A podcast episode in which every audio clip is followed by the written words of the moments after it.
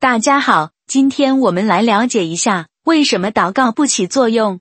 基督徒发现祷告对他们的生活没有影响的原因：一、他们完全无知，完全不懂圣经，根本不想读圣经；二、经常怀疑信仰，甚至心中有无神论，或被世界黑暗同流合污了；三、依旧继续活在罪中，被逆神，过度放纵自己的罪恶；四、他们祷告没有勤奋和坚持。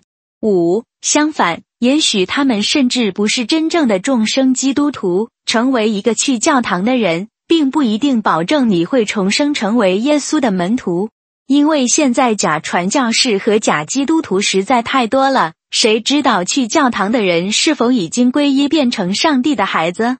六、他们不想相信神在对他们说话，所以他们像说话的机器一样祷告，一直无视神的回答。如果你真的重生为神的仆人，你必须有时在你的生活里注意神的指示。请记住，只有上帝的仆人才能听到上帝的指示，并不是每个人都可以享受这种特权。我曾经听一位教会领袖说过一句愚蠢的话，他说，我们只能透过圣经知道神对我们的旨意是什么。多么无知和愚蠢的传道人！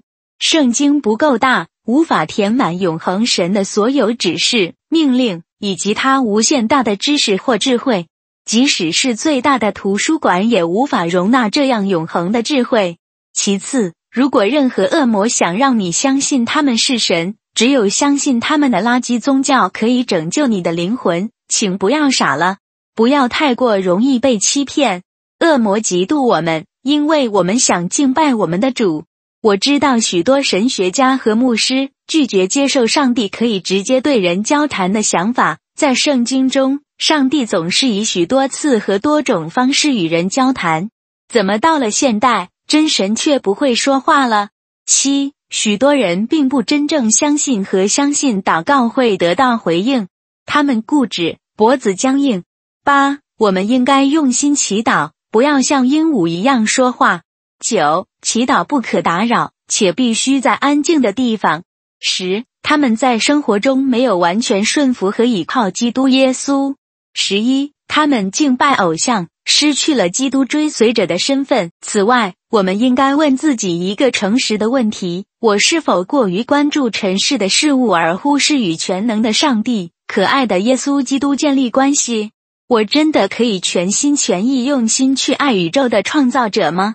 在这种情况下，如果你对世界物质财富的享受超过了对精神和与上帝的关系的满足，那么你已经犯了创造和崇拜偶像的罪。我们都知道上帝是世界的主宰，包括金融、经济、社会和未来，但拒绝顺服上帝会阻碍我们接受上帝的任何应许。